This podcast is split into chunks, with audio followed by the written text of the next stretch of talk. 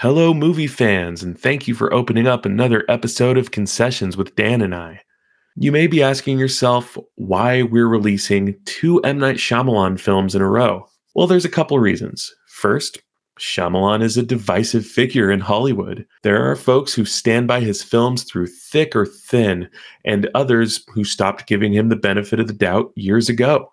Excellent fodder for some concessions. Second, while we were discussing Knock at the Cabin, Signs came up again and again as a companion piece, with both films sharing common bonds of faith and the apocalypse viewed through the eyes of an unconventional family in a claustrophobic setting. So we thought it would serve you well to have access to both discussions one after the other. If you're enjoying concessions, give us a like, a follow, or a rating on your podcast app of choice, and find us online myself on threads at Jared Concessions, and Dan on X at Dan Concedes. Thanks again for tuning in, and we hope you enjoy hearing Dan and I unpack M. Night Shyamalan's terrifying alien invasion flick, Signs.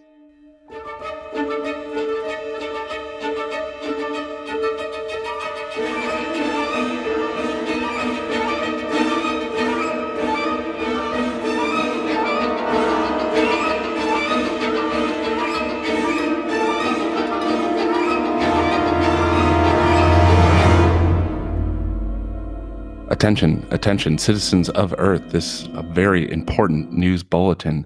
This is Concessions, and I am Dan. And I'm Jared, and I want to believe. which is the which is the actual title of a movie that we are not here to discuss today. but I thought that eh, that was also a nice double entendre uh, that works in the exact same manner as the actual title of this movie does as far we, as we use French terms. This is a highbrow podcast here, folks. What's our what what French term did we use? You said entendre. Entendre. Yeah. I'm I wonder if I've ever said the word garage on this podcast. Wait, garage? Garage. It's very French. Like like a car garage? Garage, yeah. I mean it does sound French, yeah, but I, I just hear my if you, like if my you dad, say it, garage. If you say it enough times and you soften that second G enough, just whisper it, sweet nothing, just mm, garage. Yeah, you know. Before we get into any uh, more you know deep philosophical conversations, uh, Dan, Dan, what are you drinking? Uh, I am uh, because I'm officially back after a, a like a seven week hiatus away from the great state of California. I'm back with a nice Cal- California beer. Uh, it's called a Swami's India Pale Ale from Pizza Port, which mm. I'm sorry to hurt the feelings of the good listeners from the West Coast, but I have tried Pizza Port many a time. I love their beer. Don't care for their pizza. It's okay. No, Pizza Port is a far better brewery than Pizzeria. Mm, yep. I go there for the beer. I hang around because there's pizza around, I guess. Um, I myself am drinking two pints of Guinness in one chilled mason jar, as I'm wont to do. I did it nice proper. I, I rinsed out the mason jar, and then the last the last time I you know took a pass with rinsing it with water, I then st- stuck it upside down in the freezer, so it got nice and chilly glass before pouring the beer into it. The upside down actually is a very good idea. I didn't even think about that. Yeah, so that, that way you don't have end up with like too much melted ice, otherwise known as water, in your beer. that is still one of the dumber jokes. Oh, what is it? Is it Rookie of the Year with the hot ice joke? Have you seen Rookie of the Year? If I have, it's been a while. Basically, it's like, you know, pitchers, they either heat their arm to heal it or yeah. ice their arm. And so the pitcher goes like, I've I've done it both. Hot ice. You get ice, you get it hot. Hot ice. Both. That's amazing. Yeah. I didn't want any water in my beer because uh, water is deadly. Oh yeah, mm, no, no, yeah, it it yeah. hurts, burns the skin. It burns the skin. It's got amoebas in it. It's got a hair in it. You don't it's even contam- know it's in the tap water. It, it's contaminated. I mean, I hear the water's turning the frogs gay these days. It has dust in it. Yeah, everything's turning the frogs gay. You know what? if anything is turning the frogs gay, it's just sexy frogs. I mean, I've seen some of them. They got legs on them. They're they're leggy little beasts. Yeah, and they're they're nature's fleshlight. Interesting. I'm just kidding. Clearly, clearly, fi- fishes are nature's fleshlight. Obviously, obviously. we do Um, not condone bestiality on this podcast. That is a joke. Just uh, Anyways, um, anyone I was think this is a, I believe this is a movie podcast that we're talking about a movie that we saw recently. We are, but before we talk about a movie that we both saw recently, what else did we see these past couple of weeks? This is we've gone quite a long time without chatting amongst each other, and uh, uh, I've seen some shit. oh, in the past uh, couple do tell, do tell. Go on. Well, the thing that I've looked at with my eyes the most over the past couple of weeks is the Threads app. Mm. It's like uh, if Twitter worked. It's wonderful. It being so new and these high profile people, you know, not having quite the following that they have on Twitter or Instagram yet. Although in theory, you'd think that the sa- it would be the same following as Instagram, but you know, um, it's just it's it's slowly getting there as more people sign up. I'm getting a lot more engagement from from people that I'm fans of. Right, like getting Oh, I got fol- followed by Regal Cinemas because every time they post anything, I comment, "Hey, you guys!" Oh no.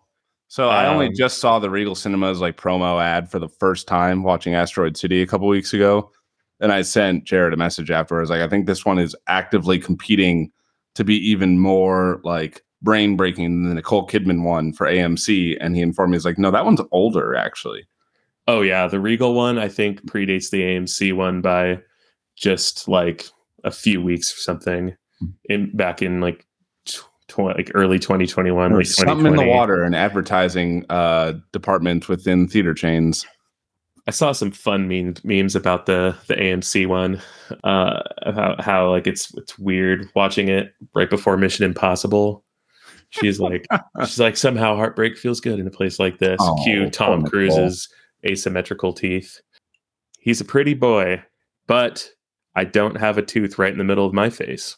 Well, you know, it's the flaws that make us perfect. Yeah, he's a he's a cute old man for sure.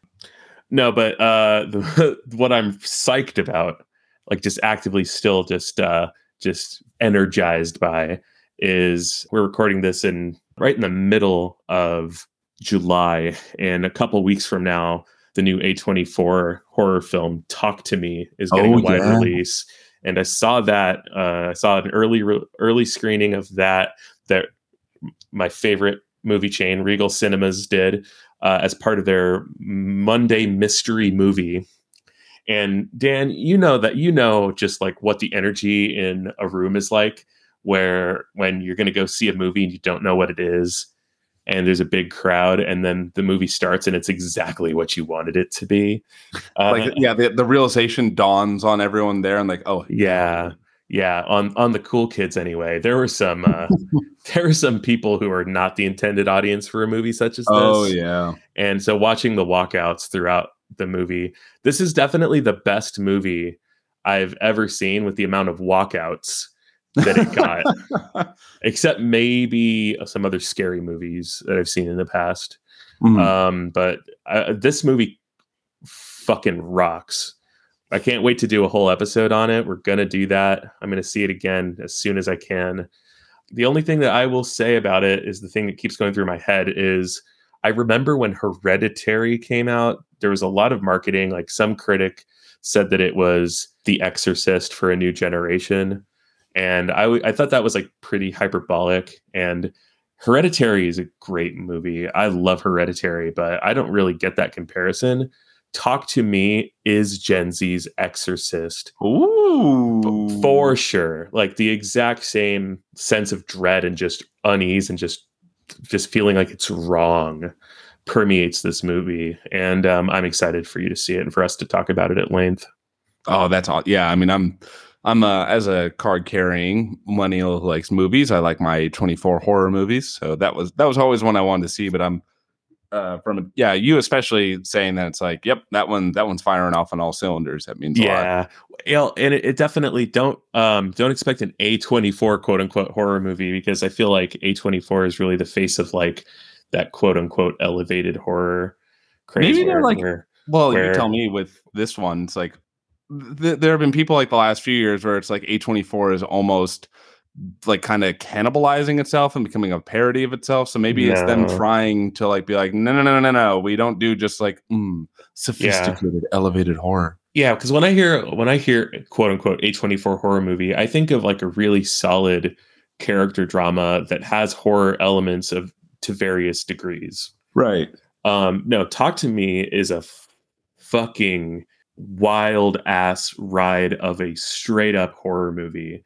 It Oh, uh, it it uses the same framework that The Exorcist uses, that um, any number of like possession movies or paranormal, like haunting movies or curse movies, um, uses kind of a similar framework. I mean, it, it's got some like maybe some It Follows to it, or maybe a little bit of The Ring. But no, it's just a mean, fucking scary, shocking movie, and I'm so excited to see it again Just that demonic little flick. it's just a demonic little flick. It's Australian, and so those Australians are adorable. And watching this stuff happen to them just hurts. It's funny that you bring up The Exorcist. Um, I'm actually most of the way through reading it right now. Oh, And I gotta say- I like the book better. I read the book earlier this year. Might have been late last year. Mm-hmm. Uh, I I was frankly just um, a little bit taken by just how identical the movie is. Oh, it's al- yeah, it's almost one to one. I guess like you know, it's always the mm, the book is better, but it's for the advantage that books always have is they have the room and space to just dig a little deeper on yeah, things. yeah, uh, yeah. Actually, like seeing inside of Karras's head goes a long way. Certainly, No, well, and that's what I think is cool. Uh, Welcome to the Exorcist podcast, I guess. Um, that's what I thought was so cool is how much agency they like. She already had a ton in the movie, but she had even more when you're in her head and you're seeing like how she thinks and acts. Like you, you see just how much of like a, a strong character she is uh, as written. really everyone like you get definitely you definitely get more of that desperation inside the the main lady's head i just uh i don't remember her name Chris? um chris yeah and I, I feel like maybe you get a little bit more insight into her like her job like her career as an actor her relationship with the uh the director guy who gets got maybe there's more there's there's more of that than in the movie.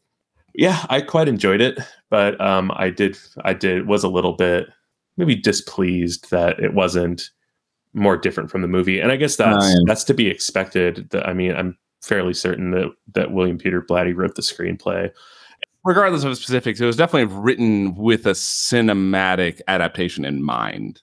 yeah. Yeah. Um let me know what you think when you finish it. I'm uh i'm trying to decide which which novel in a similar vein to read soon. I'm either going to do the sentinel or uh the omen. Hmm, cool, cool. um and I, I really like both of those movies and i haven't haven't read the books. One horror movie while it not may not be a generation's exorcist because it shares very little common dna with the exorcist but is my exorcist in that it's the movie that is there might be one or two movies that give it a run for its money in this regard but the movie we're talking about tonight is the movie that has scared the absolute fucking pants off of me the most in my life and I'd love to try to figure out why that is. I'm not alone in that sentiment. Like this No. movie often gets brought up in the conversation when people are just listing out the scariest movies they've ever seen. Um, this definitely is never far from the top of the list when that question gets asked on Reddit or you know just like casual conversations like with horror fans. Uh, Signs does get brought up a lot in that conversation is one of the scariest. Mhm. Uh, for me, it's probably the absolute scariest. So Signs is from 2002. It was written and directed by M. Night Shyamalan, following up his back-to-back hits that he had with The Sixth Sense and Unbreakable. Signs was similarly a, a, a critical and commercial success. Uh, stars Mel Gibson, asterisk we'll get to, Joaquin Phoenix, tiny, tiny little Abigail Breslin in her first role, predating like Little Miss Sunshine and some of her other breakouts like Zombieland. Rory Culkin, Cherry Jones, who's just phenomenal in absolutely everything, and she is here as well. And then uh, Shyamalan himself, as uh, he usually does, inserts himself into the movie in, in a, a small, but uh, in this case, extremely pivotal role. And I think, uh, as far as the, the the rest of the credits go, like the most yeah, the, the most compelling contributor, other than who I already listed, has to be uh, composer James Newton Howard, Hmm, who did the score for M Night Shyamalan's movies that predate this, and he did all of the rest of M Night Shyamalan's movies up until uh, his final one was After Earth. He hasn't done like the most recent eight years or so of Shyamalan movies, but he did all of them before uh, The Visit. What what was your previous relationship with this movie, or maybe maybe actually I should go first since I chose it. I already alluded to this, but Signs absolutely just petrified me the first time I saw it. And not even just like it thrilled me while I was watching it. Like it rattled me for like a week or two after seeing it until I could see it more times and uh, sufficiently demystify it in my own head. You felt that way, and your response was to go back to it. Yeah. Oh, yeah. I mean, I mean, I was I was 15 when this came out, or I was mm. about to turn 15. Either I, it was, I mean, it, it came out the year I turned 15, but I don't remember exactly when. So I may I may have still been 14, but at that point, like I was such a jaded horror fiend that I was already sort of chasing the dragon on that. Like, oh, will, will a movie actually scare me? Like we talked about this That's a lot. So cool, we, so tough. No, we talked about this a lot uh, when we were talking about Skinamarink because yeah, that yeah. movie kind of got me pretty close to that headspace. But even at 14, it like it had been quite a while since a movie really, really, really frightened me. And so I was very, very happy when Signs did it. But still there are lots of unpleasantness. You know i was 14 15 like literally like sneaking into my mom's bedroom like can i sleep in here? No. Like you know or like you know, fucking getting up in the morning and shaving and going to school. But man uh it was a magical movie theater experience because there was a lot of hype around this movie. Like because Shyamalan was just at the peak right like he at this point had done no wrong at all the early you know word on the street about this movie was that he was kind of continuing this hot streak he had of being like a Hitchcockian master of suspense, but with like this Spielbergy type of like sense of wonder and storytelling and like kind of science fiction joy. Uh, I had heard from a lot, like, you know, I'd read a lot of reviews saying that this movie was the real deal as far as like being frightening. So I was like very hyped about it. And the movie theater I went to was full, full house. Like it was like that Friday night, you know. And where I grew up, very agricultural, just lots just farmland, and so I, I think it kind of hit close to home in a way. Mm. And uh, man, the the the theater audience was was electrifying. Like people screaming, fucking gasping. Like uh, a lady behind me during one of the scariest parts, like either squeezed or dropped her like large Pepsi. Oh no. And it and it fell and I like it like cast you know, it was a very raked audience. So it like cascaded like by my shoes. and I had like sticky shoes about it because the lady got so scared. And uh yeah, I I I was obsessed with it and um saw it a few more times in the theater so it would stop scaring me so bad. And uh, you know, I've seen it here and there. I've had the opposite issue of it where like now I don't want it to be totally demystified. Now that I realize, you know, now that I'm an adult and like everything is demystified for me, I don't want to watch this movie so much that uh, it becomes just uh, another movie. Like I want this movie to still hold that sort of legendary status with me. Mm-hmm. And doing this deep dive, like the past couple weeks, watching it a couple t- couple times, reading the screenplay, watching all of the like Blu-ray special features and the deleted scenes and everything, I was like, oh man, am I gonna like this movie less?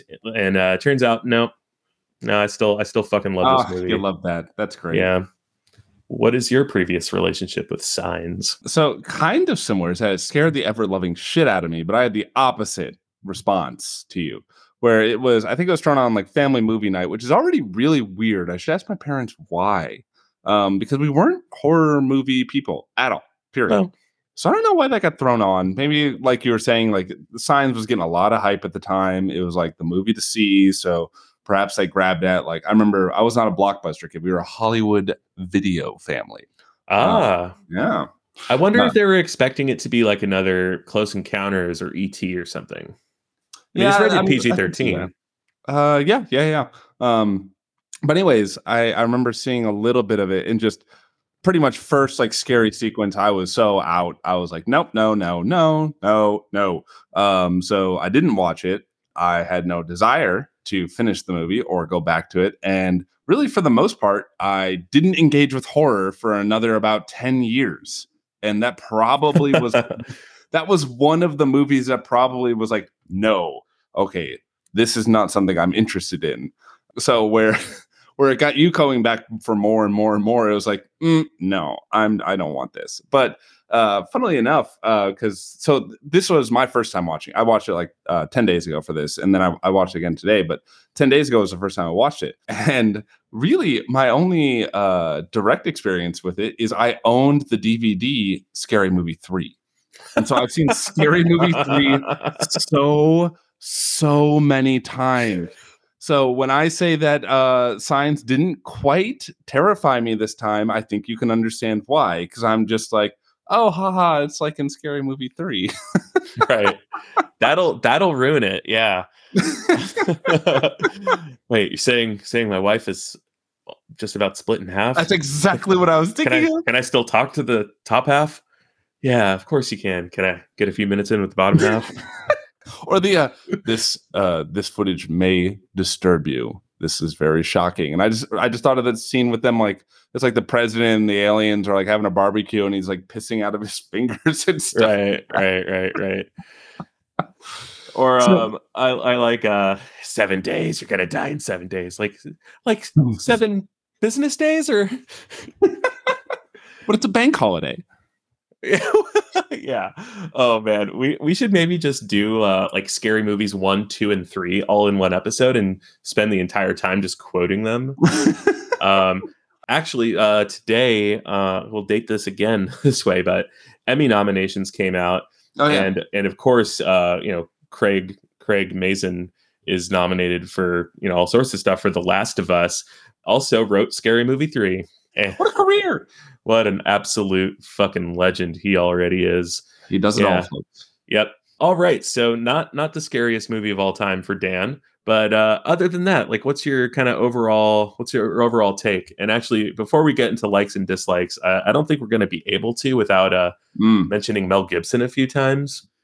And uh, so I just want to put a short disclaimer here: is uh, I have absolute disdain for some of the views that he's shared you know that are you know obviously people know about and they've kind of dogged the latter half of his career from some of the like just anti-semitic just dog shit that has come out of his mouth. I'm not a conservative person. He is so i like disagree with a lot of the things that he said but like some of the things that he said are uh, pretty inexcusable. Yeah. Huge bridge too far. It's putting it lightly and uh, yeah. honestly like fuck him for for all of that and I want to make that pretty clear before I, you know, actually praise his work in a moment here. I guess before we get into that, what, what's your what's your overall take on your ability to like separate the art from the artist? Do you have a like a, a dogma that you sort of follow, or like a, a pattern in your, your your line of thought on that? Yeah, my general attitude about it is if the like okay let's take mel gibson for example if so his main thing that i do not like about mel gibson is his views on jews not the best views on jews i've ever heard and if he's in something and it has nothing to do with any of his like gross or nasty views or or it's, it's like not woven in the character like a good example is um actually it's a better example like kevin spacey can't watch american beauty anymore mm. but i could mm. watch like um uh the usual suspects right yeah um so if it's like if what's disgusting about the person is like you can kind of see that aspect of them being highlighted in the in the the, the film itself, then it's like mm, or like like uh, that's why Woody uh like Woody Allen period done like no, all of nothing. all of his movies. Yeah, he's sort of a, sort of a sort of an old lech in all of them. Yeah, like if Woody Allen made I don't know if he made like a like a Batman movie, then sure, I guess whatever. Wow, um, that'd be fucking awful. Terrible. Um, but yeah, that's that's kind of my my personal line, and, and in general, it's like whatever anyone wants to make their line is totally fine. I respect it. Um, that's usually the one when it comes to quote unquote separating the art for the artist, because we, we all know no one purely can separate it. So you you just kind of have to navigate that yourself, and I find that's generally the uh the aspect when it's like mm, I can't I can't get play ball with this. So like like Rosemary's Baby, I can watch that. That's fine. I'm not familiar enough with Polanski's work to know which ones of his movies I would stay away from, but mm. Rosemary's Baby is that's a that's a good movie. But then uh, that's a whole nother conversation. Anyways, uh, what's your uh, art from the artist kind of? Uh, um, I think line? it depends on what they did. Like similarly, similarly to you, I think with like Kevin Spacey, where like he was, he's literally like raping young men. Uh, I don't know, man. Like I, I think even like the the usual suspects would feel a little f- fucking wrong to me watching it. Like American Beauty, I could see your point. Like that, that's even worse because he is like sort of like a, he's a sexual predator of young people in that movie. Mhm. Um, that's like you know really good example. It, it's tough. I, I guess this is gonna sound really bad, but also like I think it depends on the quality of their art as well. Like there's a there's like a a, a push and pull between like how bad the thing they did was and how how Well, wonderful of an artist they are. And you know, some people there's equilibrium there. And with, with Kevin Spacey, I, I just never thought he was a good enough actor to like. So he's easy to Like, for- discard. yeah, that's what I was about to say. Like, uh, like with Mel Gibson, I never really cared for his movies all that much, anyways. And when I heard he's a piece of shit, I was like, all right, okay, well, fine. I'm not gonna Um, watch this shit then. I love Mad Max. Um, I think that the movies he's directed are very good. Like The Passion of the Christ is, I think, is a really, really good movie. Are you ready for he- the sequel that is actually going to happen Oh, God, Uh, I, I, I'm not ready. this time, I don't know if I would have he's any resurrected. in it. and he means Um, business. Apocalypto, Hacksaw Ridge. I think those are all good movies. oh, see, I think Braveheart. they're trash, and it's because it's from Mel Gibson. some of his his his acting work, like in you know, like, like I said, Mad Max, those are pretty legendary. Um, and I think he's really good in this movie. No, he is. He's definitely, and I hate to say it, pretty hot. A lot of DILF Yeah. energy coming out of there. Oh, man, and he's available. he's fresh back on the scene in this film. I was wondering if the uh, I, f- I forget her name. The uh, the oh shoot, what's the actress's name that played the cop? Cherry Jones, yeah, there was some Yeah, yeah. sexual tension there. Like, yeah, there was a little sure. bit. She was kind of she was kind of into Hot Priest, the Yeah, original she- Hot Priest. Yeah, and here's here's where the trivia begins is that and this is going to be like a running theme on some of my praise for this movie is that and that is M Night Shyamalan's willingness to deviate from his original vision like in the in the moment to uh enhance the movie or make it better the the screenplay is very different from the Hmm. final final product. And in one of the ways is that um the police officer is a man in the script. Oh, and uh, he he said like when he was casting it, he just uh, you know he realized kind of early on like it doesn't really matter if this person's a man, and actually there there probably should be more women in this movie, and you know he just set up auditions for men and women, and Cherry Jones just fucking crushed it. So there isn't a lot of sexual tension between the cop and the reverend, former reverend, in the script, but I think it's pretty palpable in the movie. Yeah, I mean, I, I hope she's still alive at the end of the movie. We don't really know for sure, but I Eh, could I could see that being a thing. They'd be pretty cute together. be cute. It'd be sweet. Yeah, even calling Yeah. it sexual attention kind of makes it a little more. uh No, it seems like they just want to make hot cocoa together and read the Bible. You know, like Yeah, and I don't know, like maybe go, uh you know, pick some corn out in the field together. yeah. I don't know. If, I think that cornfield might be maybe uh, a point of trauma for for Graham Hess at the end of this, but um, but I'll let you go first because you know I'm just going to gush about this movie. What are what are your overall thoughts? Like, what are a couple of the things that you like the best? What are some of the things that didn't work as well for you? I enjoy. I really enjoyed about probably by the end of Act Two. I realized like this movie isn't really about the aliens all that Yeah. much. Um, like the aliens are there to set a catalyst for what's a, ostensibly a family story, and the family story is really good.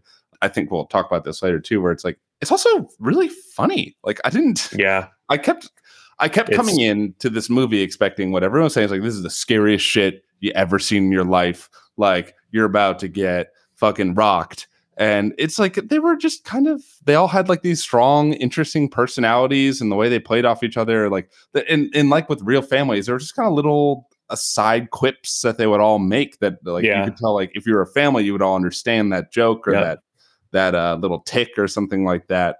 Um and and then like like the water for instance the way that mel gibson uh, character handles that it's just like yeah i mean she uh, she just she just doesn't like that water yeah. I love the moment where he's going around, he's picking up all the glasses, and there's like a this like just a vis- visual joke, and it's in the script, and it's captured really well in the camera, uh, where he's like he like his hands are full, he's like carrying like five glasses, and then he looks over. He goes out of focus. The camera goes into focus to reveal in the foreground there's more glasses Mhm. right there, and then he goes back into view, and he literally just puts down the glasses that he was already holding, just defeated, and goes back to whatever else he was doing at the time. That's in the script, like verbatim, like beat by beat, exactly Hmm. how to how to shoot it and why it's funny and everything Mhm. um, and it, it's captured really well in the movie. But you know, this the script is funny. Like, there's a lot. There are jokes in the script that are funny on paper. There's a lot of dialogue in the script that is not funny on paper, but as soon as you know Joaquin Phoenix gets a hold of it, it's fucking genius, hilarious. Right. Oh, I did like that aspect too. It's like Joaquin Phoenix and Mel Gibson were both playing against type. Like you would Mm. almost think they should have swapped and been each other. Well, I mean, Yeah. if, if Joaquin Phoenix was just older than Mel Gibson, like you have soft, sweet Mel Gibson in like badass, like hard motherfucker uh Joaquin Phoenix. I'm like, this is so funny. Like to, to see maybe at the time Joaquin Phoenix was like kind of not slotted as sort of more of a you know a gentle soul. Although he played uh what you were never really there, that was really good, and he could pull that off. But Yeah. really by now, like that would be such a weird way to cast him would be that role. So like just seeing them kind of playing against how I perceived them on screen was a lot of fun as well. Because he's just like so goofy in this. Uh, Joaquin Phoenix. yeah, Well, he's just like trying to like he like his character is not really succeeding, but he's like putting up this like tough guy front. right, right, right. You know, the first scene where they're running out, or that scene where they're running out to confront what it winds up being. gonna kick the your ass, time. bitch. Yeah, we're and then yeah, Mel Gibson of all people is like, oh, I can't, I can't swear. It's Yeah. weird. He's like, ah, I'm losing my mind. Yeah, so Ah! so funny. Uh, but yeah, you know, at the, at this time, really, I mean, he'd uh, like obviously he'd grown up famous, right? Like at first in the shadow of his brother, and then then not. And uh, but like really, like his big role as an like breakout role as an adult was Gladiator, right, where he was terrifying and was either nominated or won the Academy Award for. I think I don't I don't what's did he win? I need to look that up because it's going to bother me. But like I I recall thinking like, oh, that like scary dude from Gladiator is in this movie, and then watching it and he's like the goofy uncle. But now now I perceive him as so just like he's like an Um, eclectic bohemian artsy boy. yeah, who's just he's he's inaccessible, right? Yeah. Like you don't you don't know what he's thinking or and but in in this movie he's like so like hard on his sleeve, w- wants to be there for his niece and nephew. Just yeah, just like weird, cool uncle trying to act tough for you know his brother's sake because his brother's vulnerable right now. Right. Yeah, I think I think the the acting's great. I mean, both of the kids just kick ass. Like obviously, both of them continue to be wonderful actors, and Sh- Shyamalan, he's he's good in this movie. Yeah, he's Like, getting it. I don't I don't always think he's great in his cameos, and he's you know he does a lot of ca- cameos in his own movies, but man, he is like he really crushes that that scene where he's in the truck. Mhm. And um, actually, that's one of my favorite, probably my favorite part of the whole movie. If I'm just gonna throw out a thing I like, is the way it's written and the way it's shot, the way it's edited, the amount of just tension and dread that goes on in the scene where he visits Ray Reddy's house. They finally have that that moment together where he apologizes and he kind of explains what happens. Then he's just like, I trapped one in my pantry. It's in there right now, and just speeds away. And then we we cut to the really, really, really iconic scene of you know the It's Brazilian so birthday good. party. Yeah. Scariest part of the movie happens, and then we smash back to to Graham going to confront the thing in the pantry after we finally have just been like rocked by like seeing it like that. And it's just like the way that that that those you know just the dread of those two scenarios compound each other is just fucking candy to me. Yeah, it's like I was even thinking that too. Like just the way the uh, when you get closer and closer to him, like finally chopping the the alien's fingers off. Just even the way the cuts all of a sudden just start picking up way Mhm. faster. And by the time he actually does it, you're just like ah. And I Yeah. almost it took me a sec, and I don't know if it was deliberate. I'm like, wait, whose hand was that? Oh right, right, and then because and then they both scream, so it's like Yeah, who's yeah, yeah. screaming starts wearing, and man, he Shyamalan really does the Hitchcockian playing the tension like an instrument in that scene because I love how how Gibson like he's like you know they it, all the you know all the sound goes away. He has the knife. He's like looking in the reflection. He like doesn't see anything. We're expecting it to jump out at any moment. Finally, he gives up. He's about to leave, and the whole thing has been so slow that then all of a sudden he's he's booking it back to look one more time, and that's when it pops out. Mm, mm, Good stuff. Very good Uh, stuff. amazing. so yeah, I wanted to before we uh, really dive into uh, Shyamalan and like how he managed the tone. Uh, something I noticed when I was watching it is I would say he. I'm I'm going to say this as a compliment, um, but it's going to sound bad at first. He doesn't bring anything new to the alien genre. But instead, what he does is he plays on a lot of, I would say, mostly like mid-century alien sci-fi tropes. Um, where I was even t- asking myself when you saw the uh, the tinfoil hat people, and like uh, you always know like oh tinfoil hat theory, where I'm like, did that come from Signs? Uh, and I always thought it did, but it didn't. It's from like the 20s or something like that. Yeah, And then I'm thinking like all the imagery is like you know you have the classic UFOs from like old Hollywood, like the alien design was pretty similar too to like how we think of when we think of like Area 61, 65. Area 51, just 51, the, that's the what- grays. Yeah, these like Yeah, sort yeah. of humanoid lizard things. Um, yeah, And then yeah, when you first see the alien pop out, the way he's walking, like that reminds you of like yeah, the infamous Sasquatch shot. Like yeah, he definitely and and I think that plays into how it says like this movie isn't about the aliens. Is he wisely decided it's like I'm going to play on uh, very well known tropes and very clear loaded images that we all know, so that I don't have to spend time exp- like there's no explanation of what the aliens are, and you don't need it because he uses such strong imagery. yeah. I mean, the crop circles are like the you know obviously central to it, and obviously at this point when the movie was made, people were already well familiar with crop circles equal potential extraterrestrials, right? Or actually, specifically, crop circles are a symbol of like people either having faith or not having faith that aliens exist, right? It's like the perfect just example of like some people see that and they see it as proof. Other people are like immediately bending over backwards to uh, dismiss it as a hoax. Obvious, uh, obvious subtext there to the real themes of this movie uh, that just get you know brought home quite a bit in this movie.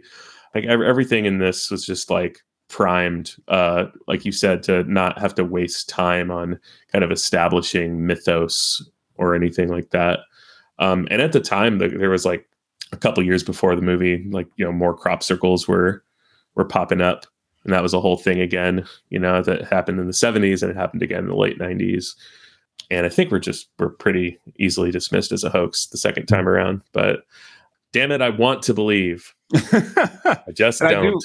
I do love, and I, uh, this is something unique that I was going through, like films I had seen with aliens. That like it shifts from, you know, usually alien invasion stories, things like War of the Worlds or like uh, Day the Earth Stood Still, Independence Day, where it's like this is like like a global. Yeah. Yeah, it's this big, global, massive, like battle kind of thing, and you're seeing everyone deal with it. But this, this is such a, it's such a small story, and it, it and then it kind of more turns into like an alien invasion, turns into a home invasion story, and like a lot of, especially by the time you get in the basement, it felt like Dawn of the Dead. Like this became Night a of, the- or Night of, Night of the Living or, Dead. yeah. sorry, yeah, Night of the Living Dead Yeah. um, where it became like a zombie story too. Like the I, the aliens, like at least they serve the functions uh, of like moving the story along similar to how zombies do it.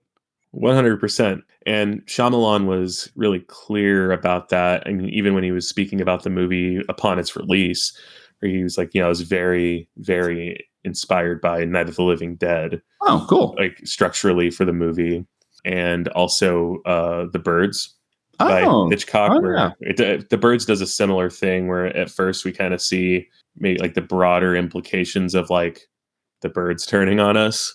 Hmm. Um, uh, by the end, it's just like you know a, a family or a group of people in a house with the the birds on the outside, like trying to get them. Um, he kind of used both those examples really liberally as he's discussing this movie. But Mhm. yeah, Night of the Living Dead definitely like is the big one, and also just in the fact that um, yeah, it's a zombie movie, and that's you know that's what it's uh, what it is on its surface, and you know that's what it is, but similarly is more just about the humanity than it is about the undead. You know. right, right, right. The real zombies were us all along. Yeah, and I, I totally dig that, and uh, I I really like that. Just yeah, just how little you see the aliens. Like that Mhm. works. That works as to not distract from the human story, but it also um, just kind of serves the horror in a great way, right? Like you know, you don't want to see the monster. Like that that ruins it. And you know, by the end of this movie, you very much see the monster. But before like the big kind of climactic scene that you know the aliens front and center for, You see the I PS2 character? yeah, yeah, exactly. Uh, you you see, you know, the alien or glimpses of the alien for like ten seconds or less total in the first, you know, ninety minutes of the movie. And man, the first time you actually see it, when she's like, "There's a monster outside my room. Can I have a glass of water?" And he's like, "Why do you talk to mommy when she's not really there?" Yeah. Uh does she ever answer back? No she doesn't answer me either. It's like he does this amazing thing where it's like oh he really lulls you into like buying into like the emotional like rawness of what the characters are saying. And that's the moment. It's a fucking alien looking in the window right fucking now. Look at it. Look at it. Man so good. So like just Mhm. like a beautiful jump scare. And uh, I will say that um, that movie, Signs, has to this day ruined the idea of looking out of a window at night for me. oh, really? It's got I that am in your bones Un- I am unable to look out a window at night without feeling Oh. fear. Yeah.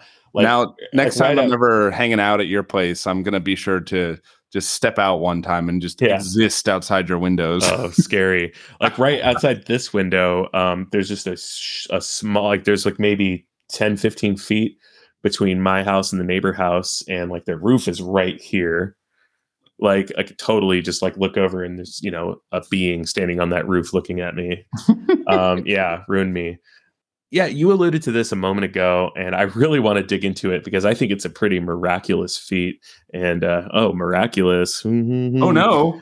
th- this movie has like a remarkable amount of dread, but it's also constantly really funny. I don't know how they do it. And it doesn't not, like neither one of them diminishes the other, in my opinion. No, Like like the dread doesn't make the funny less funny. The funny doesn't make the dread less dreadful.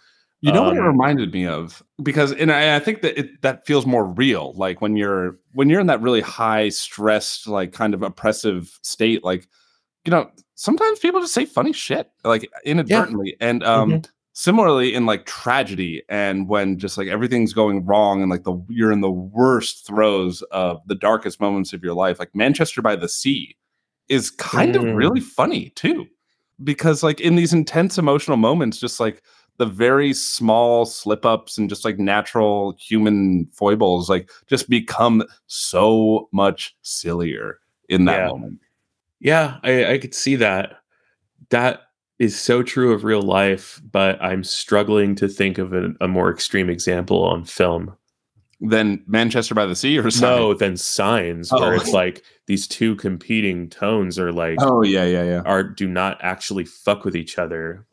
And usually Yeah. when they do, like when you think of horror, like comedy in horror, you're thinking of like tongue-in-cheek horror or like, uh, yeah, broad comedy, splatter movies. yeah, even like uh, Ari Aster movies can do it too. Um, oh, Beau Is Afraid was pretty funny and pretty dreadful the whole time, actually. yeah, yeah, actually, that might be the closer one. Um, well, like Midsommar, I think is a great example too. Or even, but then I'm yeah, I'm thinking like your pearls and your X's and your stuff like that. Um, but yeah, I'm trying to put my finger on like where the tone is different in signs because th- those the way the comedy is used in uh you know Ari Aster movies and then what like the Ti West movies are more wink wink nod like tongue in cheek where this plays it pretty straight like the like they feel like emotionally true moments that these characters would say these like kind of quirky silly things It, it just it doesn't stop the movie from being scary, and like, No, I don't, I don't, I don't know if uh, there's any like secret sauce to it other than the maestro at work. Like Shyamalan's just a, a f- phenomenal director, and he he knows how to write suspense. He knows how to execute it, and he just had a. I mean, he just had a cast that was great at riffing off each other and great, just great at uh, at, at making these words sing. I mean, I don't know if there's anything more to it. One thing that I will point out that that I like watching the movie now, it goes a surprisingly long way is just the opening credits establish mm. just the tone like really really well. And uh watching the behind the scenes features with uh with Shyamalan and, and James Newton Howard um he had started composing the music prior to the movie being shot. Uh, Shyamalan gets really deep into hand drawing all of his own storyboards. Mm-hmm. and so he had provided James Newton Howard with those and there's a little bit of test footage to try to like kind of get the juices flowing. And so there was the movie was being scored prior to it being filmed, which is you know pretty unusual. We were talking about it how M Night was like he's like I need for you to like make sure that people know this movie is is is frightening before the movie starts. Ah and uh, so obviously like the the main theme that recurs and goes over the main credits in like a really bombastic fashion is kind of an earworm and kind of harkens back to like classic horror just like the really shrill staccato strings and like right. big farty horns just like shaking you. And like the credits just start without you know there's no there's no opening stinger or like cold open. Like the credits just start and they're very stark and like classic looking like kind of they kind of look like 40s hollywood or something and the, it just lets the music just get you. And uh, for me, like, yeah, that music still kind of rattles me.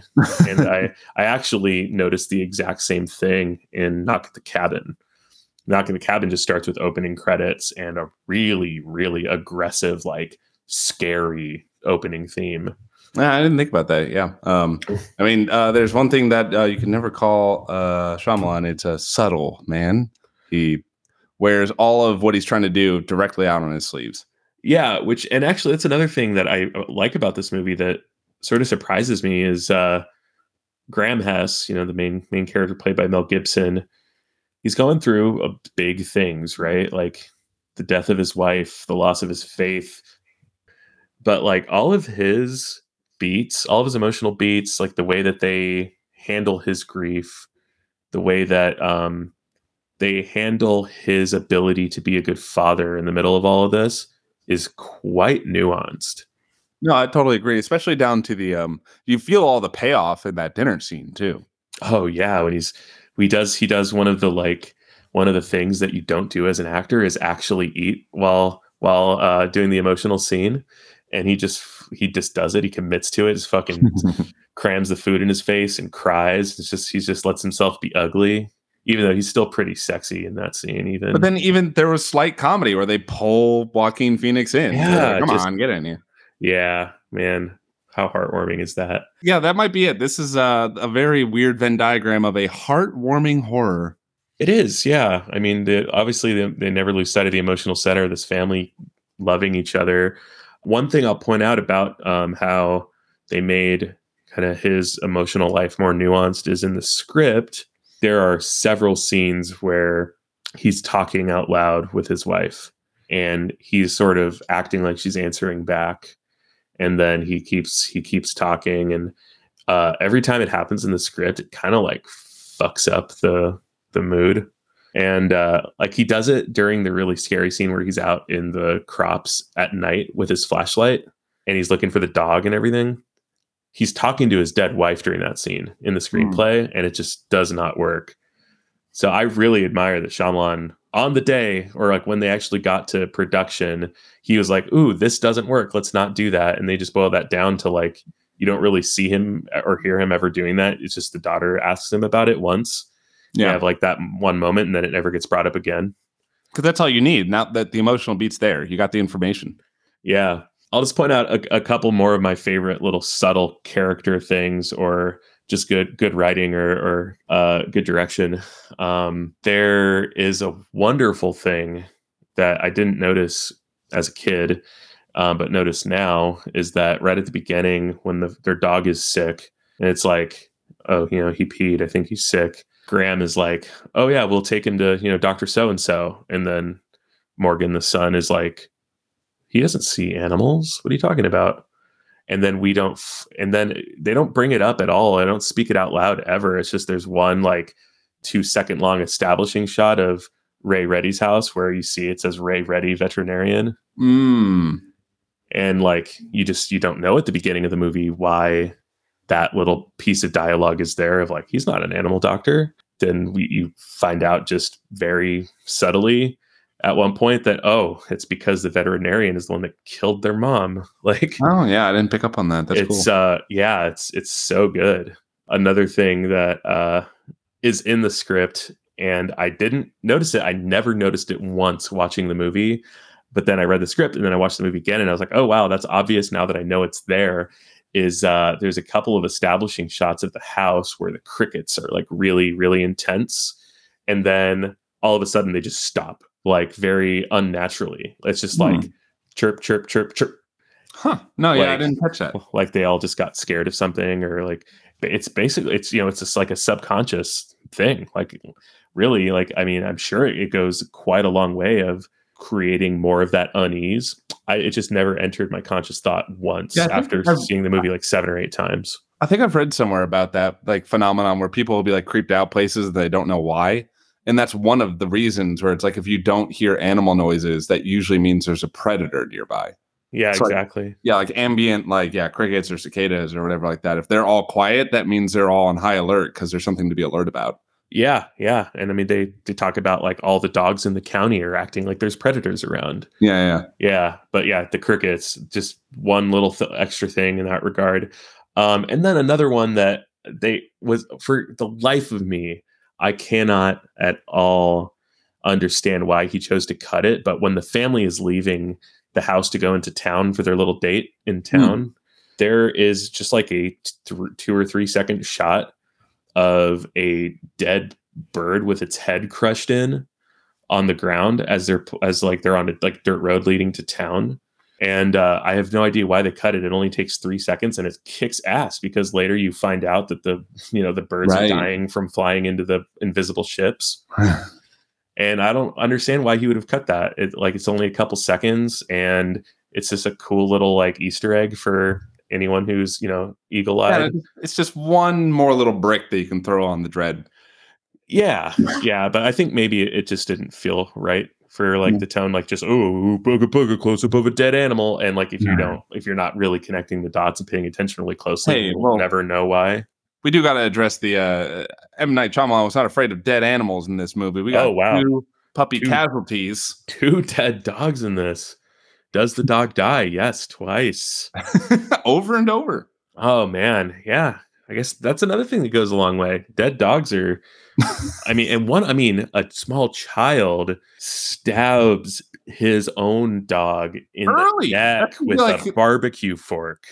That should be like the, like, the the first- climactic moment of most movies, and he's just throwing that away like within the first 20 minutes. Yeah, yeah. Uh, I, I do want to point out another one. I, I'll get to the end of the trivia here in a second. I just, I, I, you know, this is my moment to talk about fucking signs. This is why we have a podcast. They began shooting this movie on September twelfth, two thousand one. Oops. Yep, and uh, they re- it was released in August of of two thousand two.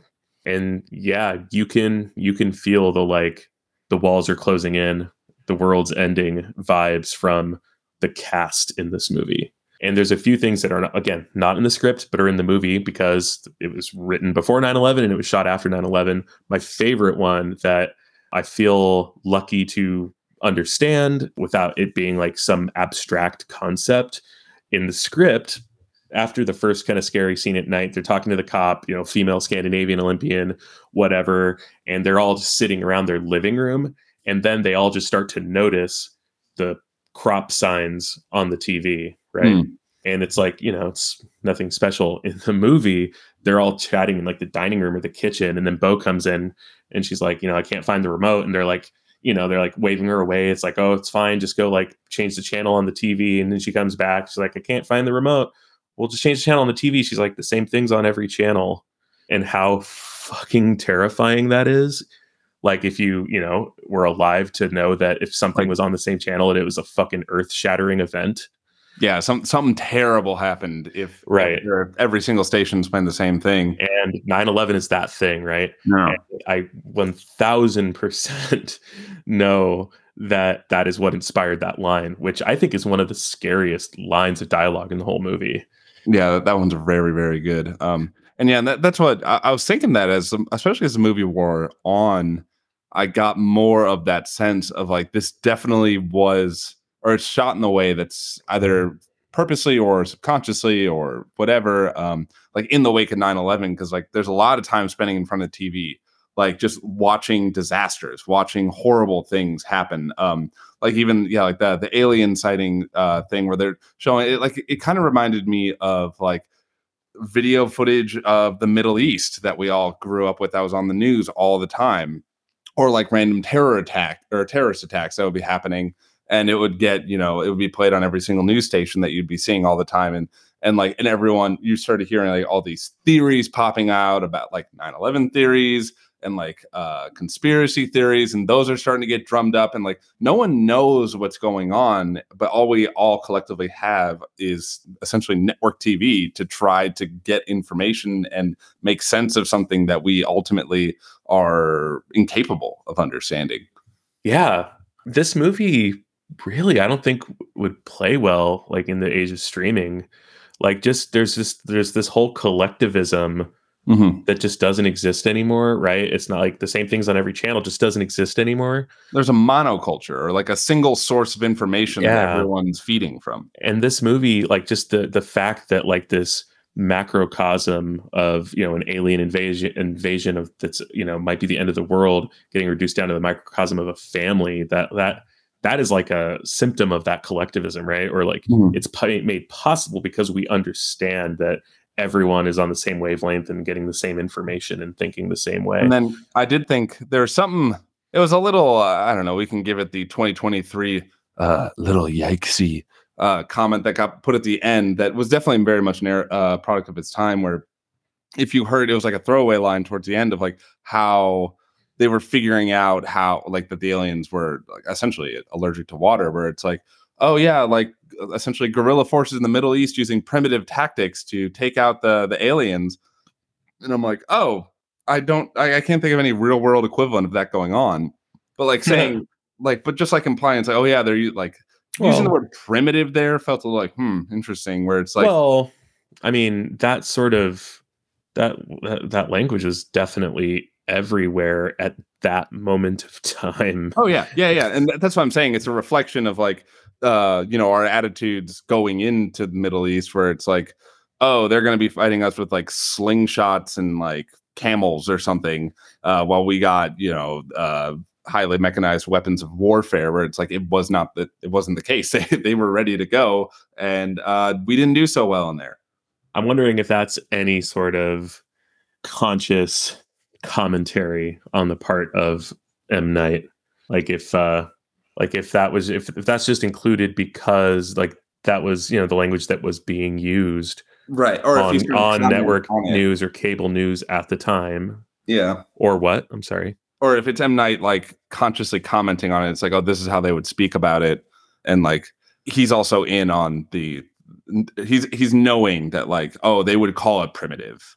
yeah i mean i mean if, if we're assuming it's like a like a like local news like kind of network network affiliate in you know out of philadelphia in you know the summer of 2002 yeah they're probably not going to speak su- super fondly of the middle eastern folk Because I think what ties into that too, which at least got my wheels turning that way. And speaking of this in like a you know a movie made in 2002 context, where when they were reading like the the Alien Handbook, um, which I thought that was a little hammy that we have like a an, an alien encyclopedia, but um, basically where it reads very similar to me of like the way that you would if you got a handbook i don't know in like the age of colonialism about how to deal with indigenous people where it's like they're either there's only two things that if someone or if someone if you encounter someone they're either going to try and fight you or they're going to be there in the the great glory of exploration. It's like completely an imperial mindset where it's like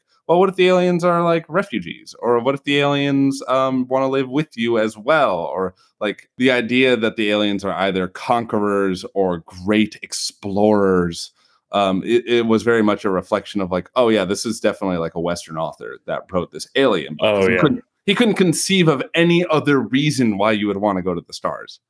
I mean, uh, an Indian born guy in kind of the English speaking world might ha- have a, a particular way of thinking of colonialism.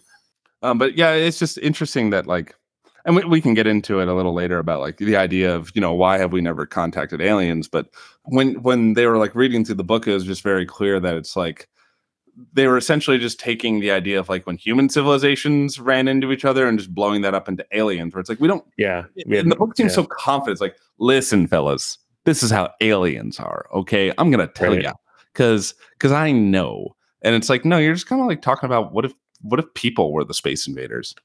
yeah, So it's just this like form of chauvinism that like of, of course you we've never seen before. Yeah, I think I think it was Carl Sagan that like really like actually wrote about pointing that out that like almost all of the popular theories of why we haven't been contacted by aliens are super flawed because they're it's you're just you know thinking of it uh, in human terms Right. Yeah. It's, yeah. It's assuming that they all think and behave and have the same desires as us. right and but but there are you know outside of that in theory any sort of you know civilization is going to need to have some sort of matter to convert into energy and it and it is you know th- theoretically finite and if they theoretically have a survival instinct they will go and seek it out elsewhere Right. Yeah. Yeah. i i, I guess that's still just human reckoning but um you know there's there's two sides to that argument that i see i really like how how conditioned that the aliens in this movie are in Mhm. like they're like someone in the movie posits that they're there to harvest human beings because they, they're dragging them back to their ships and that they're not they're obviously not here for the planet because this planet is very hostile to them like you know just Yeah. It's a water bio- planet. biologically so these aliens are like absolutely desperate for like biomass Mhm. like to like fuel and like they're there and like Oh, it's like the- we're like we're the bottom of the barrel that they were. they're like they, no like this just we this is the planet that they like happen to get to that actually has a shitload of biomass on it and like fuck like the planet itself harms us but they still have to try because like they're clearly desperate right like every time you see one of the aliens it's like wigging out and like like yeah. They, they uh, never really seem chill. no they're like terrified and like Kind of clumsy. yeah when we just beat their ass in a night because, whack 'em with a beca- baseball because yeah like i always thought that was so like that's actually one of the things that is kind of flies in the face of all of the like classical alien tropes is like common sense might dictate that if the aliens are advanced enough to actually travel intergalactically that they're they could probably just destroy us in a fight but Yeah, no, they're- the- these aliens are higher beings. but these aliens are just completely in over their head encountering Earth and humanity. Which that would probably be what it's like when, like, if we ever first landed on another planet with other beings, we'd be like, "Oh, hey, uh, uh, Like, what the fuck is going on? like, yeah. So it always bugged the shit out of me that like people are like, oh, it's so dumb. Like, why would they be on Earth? Like, if it's a water planet, it's like, well, clearly they don't have another option here, and like, it does just like fuck them up. like, yeah, it'd be like you know if we start you know when we drill every ounce of oil out of the planet when we're going for the last vestiges of places that are so inhospitable to us. It's like, but we why would you go up there? That's so stupid. It's like, but we but we need the oil. We need it. yeah, exactly. I, I have a question. Hmm. So, you know, we're talking about you know, the post 9 11 sentiments that are in this movie. You know, this is a movie about a Christian man regaining his Christian faith. Is Signs a fundamentally conservative movie? There's pieces of it there. Like you see the the the brother is interested in joining the army. Yeah, you see a man regaining his his face or regaining his faith by essentially obliterating some foreign other. Um, yeah. Yeah. you see like you're seeing this fear of some unknown force that can be anywhere at any time. Uh, just like how we thought, like when we were fighting the global war on terror, it's like we don't know where they are; they can pop up whenever.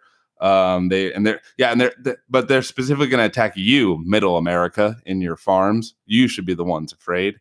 Um, I mean, now Yeah. do I think like it's deliberately that way or built that way to like feed into that narrative or stoke like jingoism or anything? No, of course not. I think that's that that's a bit too reductive. Um, yeah, I, I mean, I guess like overall, it does have a fairly conservative message, or at least like a like very uh, toes the party line kind of message. Like, there's nothing really subversive about this story, and it's not interested in being subversive because um, it's also told totally from the perspective of human beings. Because, like what you were saying right there, like you were you're running a little defense for why the aliens were out there. Like that, who knows what conditions cause the aliens to be so desperate that they're going to go to a planet full of poison and try and pick up some biomass. Like maybe they had good reason. I don't know. I we don't know their side of the story. So I think by making it only the side of like you know the good old Yankee Doodle dandies uh, fighting off the foreign invaders, like it makes it skew that way. I mean, I, I just don't see like your like MAGA uncle really saying like, oh, oh yeah, this is my fucking movie, dude. Yeah, I kind of I feel that like any any sort of conservative messages are not not the the main ingredient of the film like mm-hmm. it, it's it's operating on a on a different level than that. One thing that made me roll my eyes in the behind the scenes footage is the uh the he was either the like like a production designer or um he might have just been a set dresser or something like that, but they built that house. Oh, sweet. Um like that wasn't just a house that existed before. They um essentially wanted to build like the most just like iconic like Victorian farmhouse.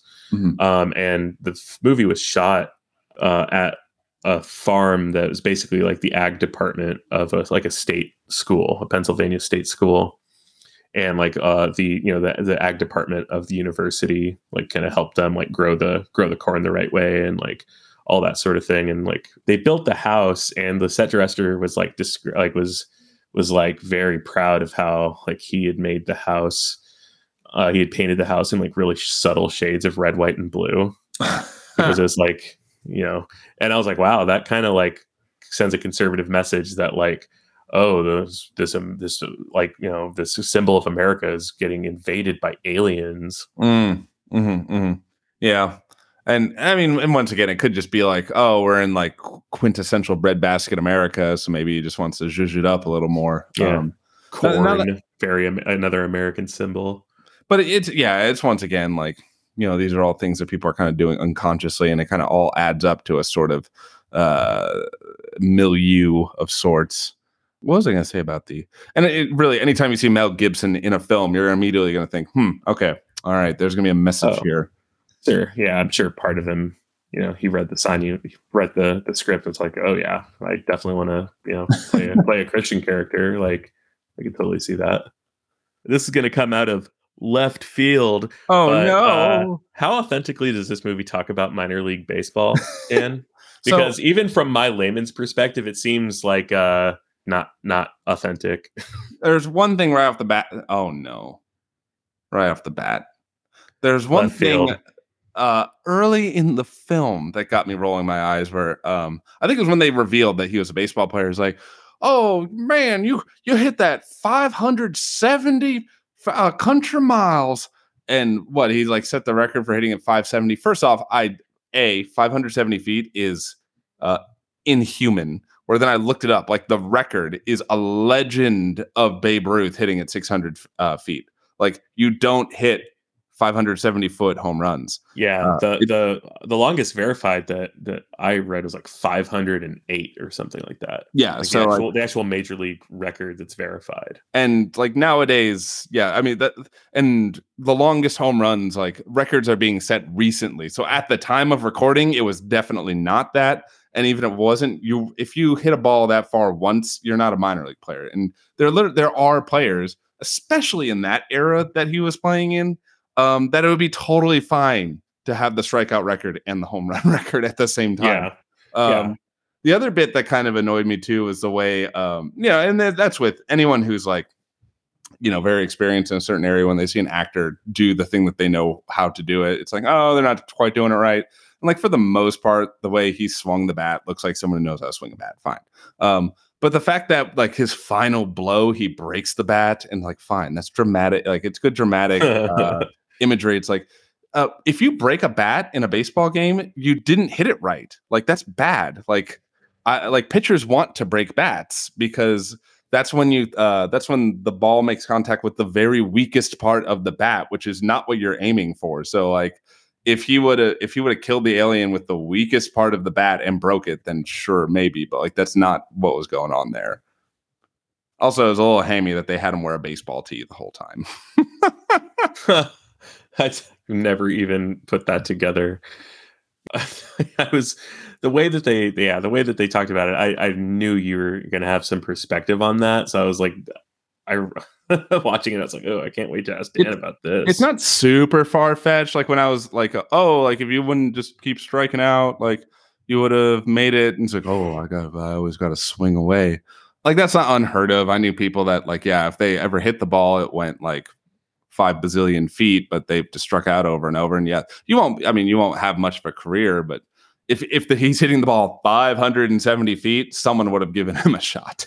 right but that is oh that basically that is the mechanic right like like you like as a hitter you're you kind of have like your your power lever and your accuracy lever and you're usually sacrificing one for the other is that is that like at least Yeah, the that- mechanics of hitting like with a lot of things like you know you can either go for speed or control or power or control and like yeah you can and, hitters were literally they can change swings in the middle of at bats and um depending on the pitch or the the situation or what they think is coming they can go for a bigger swing or a more defensive swing and things like that. And i mean it just sounds like he had really really bad coaches who just didn't who couldn't get it through his dumb head. It's like hey try to like ease up a little bit. You already hit the ball so far, like you can still hit home runs and swing a little softer. But I Yeah. get like thematically where it's like, you know, I just always felt like I had to swing, swing away, swing away.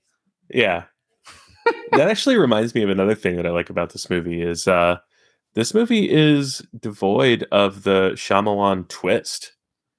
Yeah, no, Like- there, like, there is a major. it ha- it has a trail of breadcrumbs and it has like Chekhov guns that like you know you your perception of them gets all realigned right at the end you know just for Now, you know to I will make the story work the ending was pretty dumb. It was pretty goofy. Well, it's silly for sure like it was almost like a Rube Goldberg machine just went off, like of the plot went off, and you see everything Yeah. kind of like wackily come together. yeah and and they explain it to you out loud Oh, when they do the flashbacks of like every piece, I'm like, this wasn't a long movie. Like I remember these.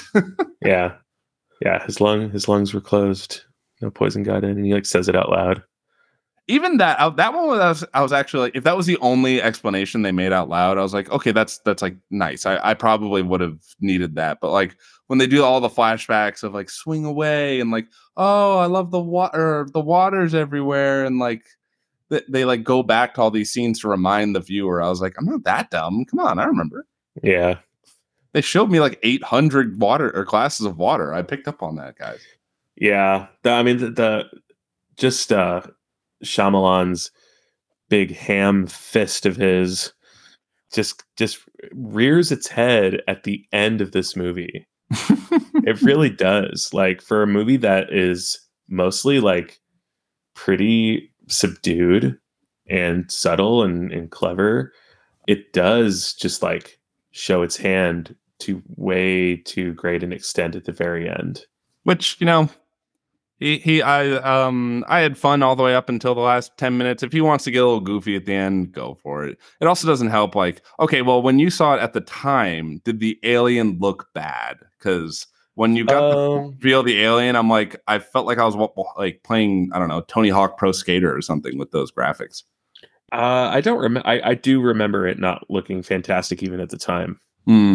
I do remember thinking like they really shouldn't have shown it as much as they did at the end. Well, I thought they weren't showing it because this is something M Night Shyamalan's very good at is like making a thrilling movie on a budget. Like that movie didn't have a lot of expensive shots to it until the Yeah. shots. It was like a forty million dollar movie, if I remember correctly. Yeah, like he, he keeps Um, things real efficient. Admirably, he didn't use really much of any CGI at the beginning of the movie. Like he could have CGI'd the crop circles, but he really created crop circles Mm, mhm. like on that farm in Philadelphia and in India.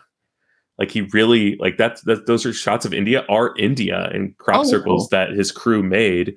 He went to Brazil with a f- handy cam and shot that scene himself without any like you know with like very limited other crew uh in Brazil with those kids like with just little yeah little like consumer level you know, camcorder Mhm.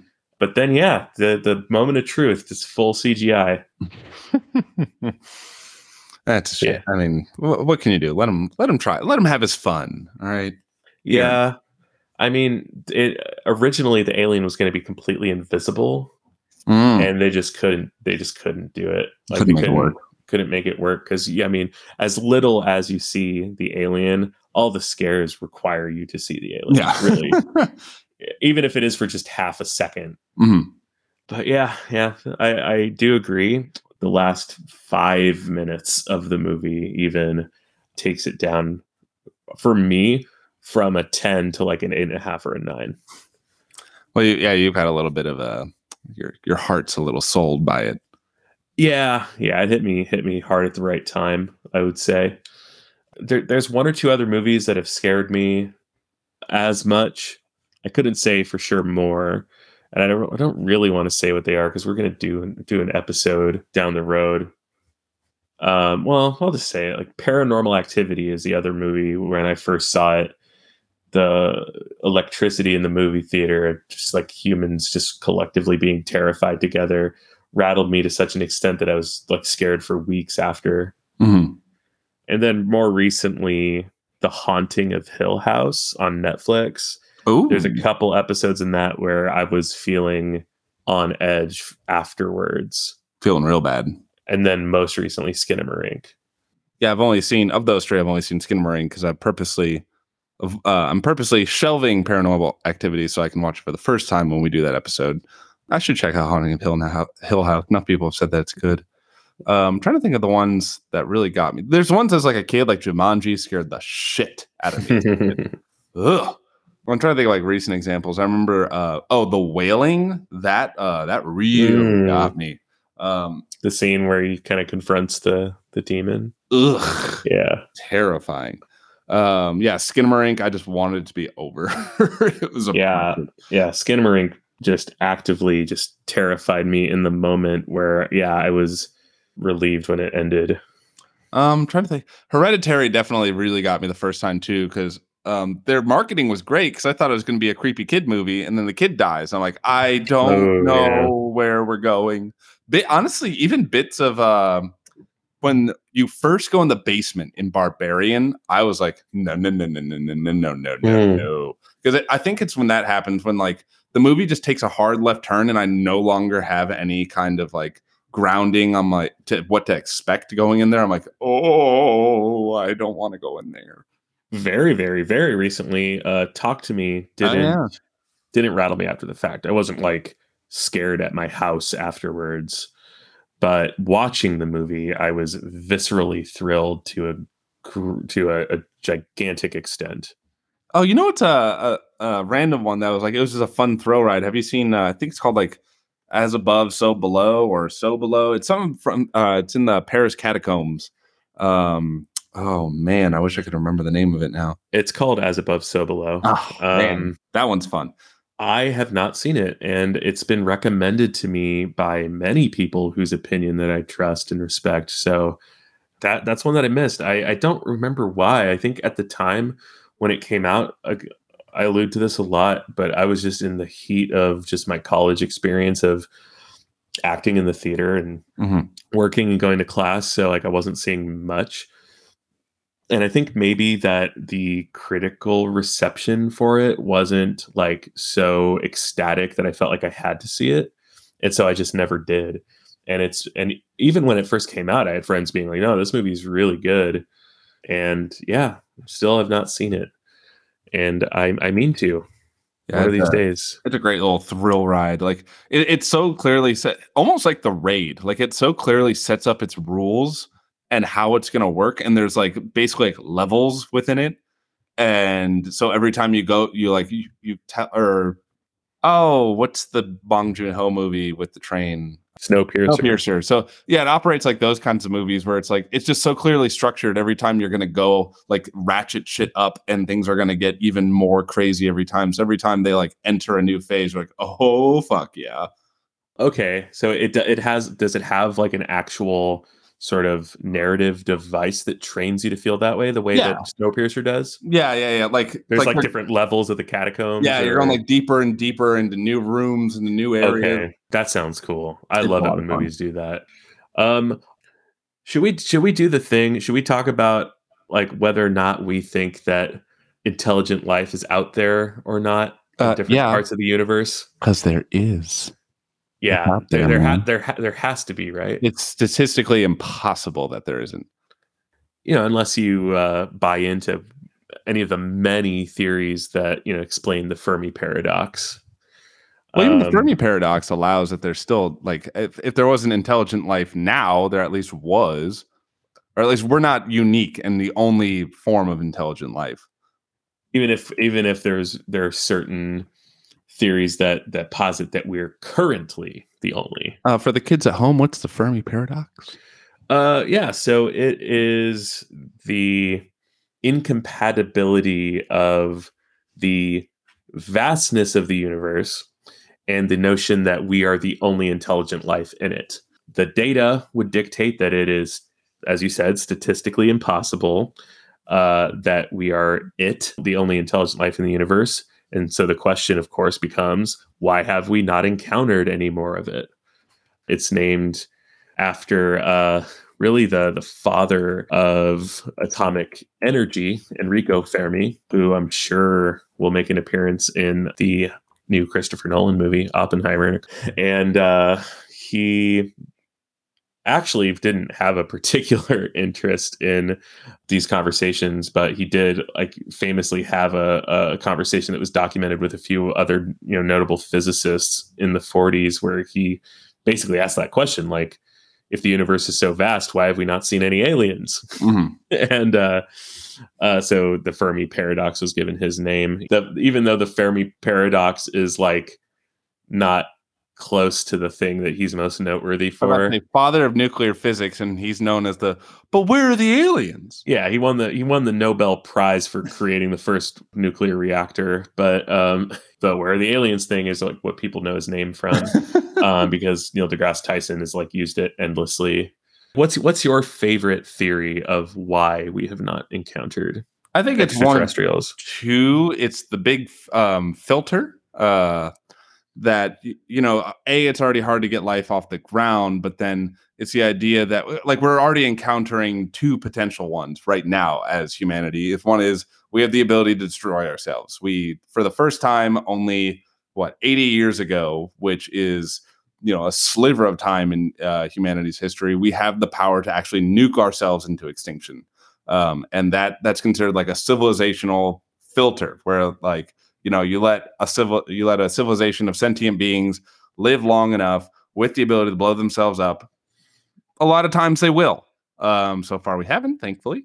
Um, and then the other one is like climate collapse climate disaster. That's another filter that like give it uh let enough uh, civilizations advance far enough and use uh up the resource on the planet enough and they'll just run themselves dry. That's another filter. That's one that we're not doing so hot at right now as a filter. So it's it's the idea that you know so like there's so many of these sort of quote unquote filters that pop up that and, and there could be an idea there's one that's no one's gotten past yet um and so maybe the ability to like travel to the stars and immediately communicate with other planets is beyond this filter that no one's gotten past yet um, I also like the one. Actually, it's from the book, the the Dark Forest that I just read, and it's called the Dark Forest Theory, coined after this book. Where that's the he's the guy who made it. Um, where basically it's the idea that if you cannot communicate with uh, you're you're a hunter in the dark or in the forest in in a dark forest, and you encounter another hunter.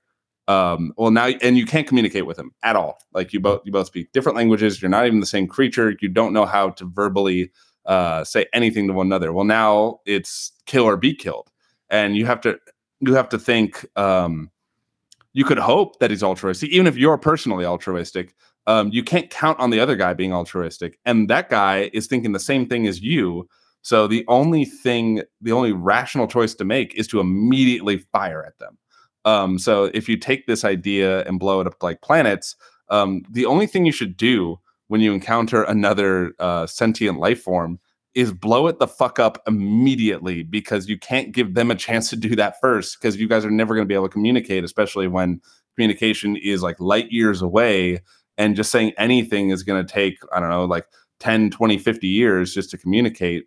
Um, and and the the worst thing that you can do is not beat them to the first punch and now your whole planet's nuked to shit. So it's in your best interest just to do it first.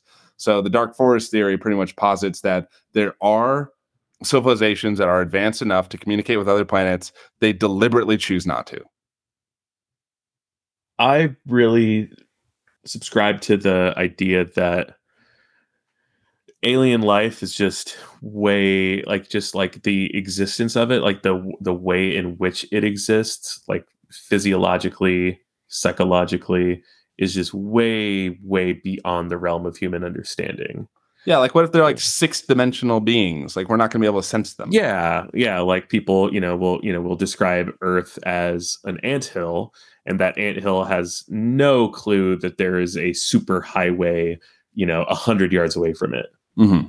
and uh, we just couldn't possibly fathom, you know, like like we were saying earlier, life that isn't humanoid in a way, and uh, I mean, if you look at our religions, like we we give them human traits yeah like and we, we could be surrounded by other life and it's just beyond our reckoning it's just incomprehensible mm-hmm. um you know like mathematics as we know it just doesn't exist elsewhere in the universe or like all of our rules of mathematics can't be applied or i guess it wouldn't be a filter but like one of the maybe one of the prerequisites for intergalactic space travel would be kind of reaching the singularity where mm. like they're not even organic anymore. They're just data that is being transferred from one place in the ether to another and this our technology would not have any way of interpreting it.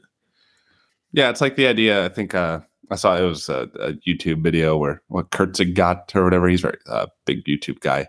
Um but yeah it'd be like the idea if you were right now firing off morse code uh, you would feel like the loneliest person on the planet. And no one's listening to you whereas like in fact there's 7 billion people on the planet but you're just not communicating in a way that anyone's going to talk back. Yeah. And then the the last one is like maybe a little bit off track but you know the theory that we're living in a simulation and it just you know the the edge of it is just not very far. You know we we're we're not actually simulating extraterrestrial life in other galaxies the map and, is not that big. Yeah, exactly. Like just you know thinking about the the you know the graphical fidelity and how lifelike video games and and movie CGI and deep fakes have been like just like the the profound difference between the state of that stuff in like the 90s compared to now yeah. is so just mind boggling. And now apply that to potentially hundreds of years of advancement. And we, you know, it's just uh, simulating that's one to one with reality. Is like we're already so close to it ourselves that like it, it's almost like becomes unfathomable to just fully trust that mm-hmm. we're the first, you know, intelligent life to do. Yeah, the one and only yeah like who says like yeah this this mirror in the hall of mirrors is the real one. Um yeah so that, that's like my other favorite one. But i think i think just like the just the fact that we're constantly just prescribing like you know humanoid traits to what you know we expect to see from intelligent life in other parts of the universe is just like there's no like basis no, and like yeah there's no rational that. reason for that. Yeah and if that's the case then like we just we simply do not have the instruments or the or just the uh, the brain power to perceive it. Anyway, this has been Signs by M Night Shyamalan. Uh, overall, Dan, it sounds like you you give this movie an, uh, mostly a thumbs up. Is that true? Yeah, mostly positive. The ending was a little silly. Um, I, I mean, it suffers a little bit from you know typical M Night Shyamalanisms, where you know the the characters are a little wooden here and there. But this is, I would say, this is definitely one of the uh, more heartfelt ones. Um, yeah, the ending felt a little rushed and a little like, oh shit, what do I do with all this? Um, but yeah, overall, I enjoyed it. I thought it was good. Um, I I wish I would have been, you know, man enough back when I was 10 to to get all the way through this movie. Maybe I would probably feel stronger about it because I would that like visceral experience would probably still mark my viewing experience um, now. But yeah, overall, I enjoy it. Awesome. Well, I love this movie, and I'm glad that we were able to discuss it. Uh, what movie would you most recommend to either someone who's a fan of signs or someone who uh, might be looking for something in a similar vein, but but uh, you know, different execution? Yeah. Um, continuing on the like, you know, an alien invasion story, but it's more a catalyst for a much more interesting human story. Um, is probably one of I would say one of my favorite work living directors right now. Uh, Denis Villeneuve's Arrival. I Mm. love that movie a lot. Um, I will say no more about it because of the nature of the way the story works. Um, but anyway, it's yeah, but it's definitely one where it's an alien invasion story. Like it's definitely got this big sci-fi uh, production design and every like huge storytelling, but at the same time, it's like then it it, it, it manages to keep it really small and tight and like intimate. Yep. Yeah, Love I, it. I totally agree with that.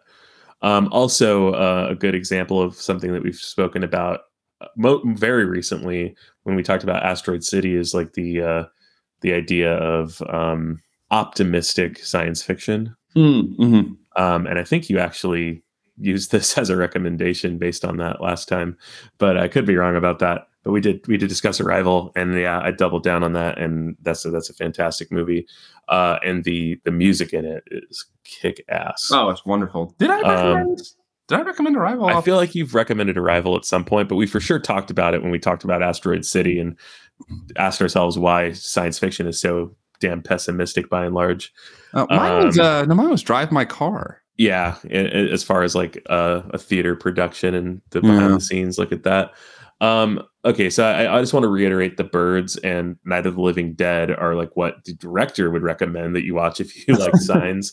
I would add um knock at the cabin m. Night Shyamalan at the time of this recording his most recent movie very much a spiritual successor to signs. Yeah, yeah, yeah. um very similar uh just kind of rumination on faith or the lack thereof and um scary uh apocalyptic zoomed way into just uh, a family's experience with it i almost like question why he even made that movie because it is kind of just a lesser version of signs in my opinion Mm. um, but one that I would say we could that also similar kind of end of the world type of premise that gets shrunk down into just a single location is 10 Cloverfield Lane, I have not seen that. starring uh, John Goodman in just a kick ass role as the main antagonist, Mary Elizabeth Winstead, and um, John Gallagher Jr.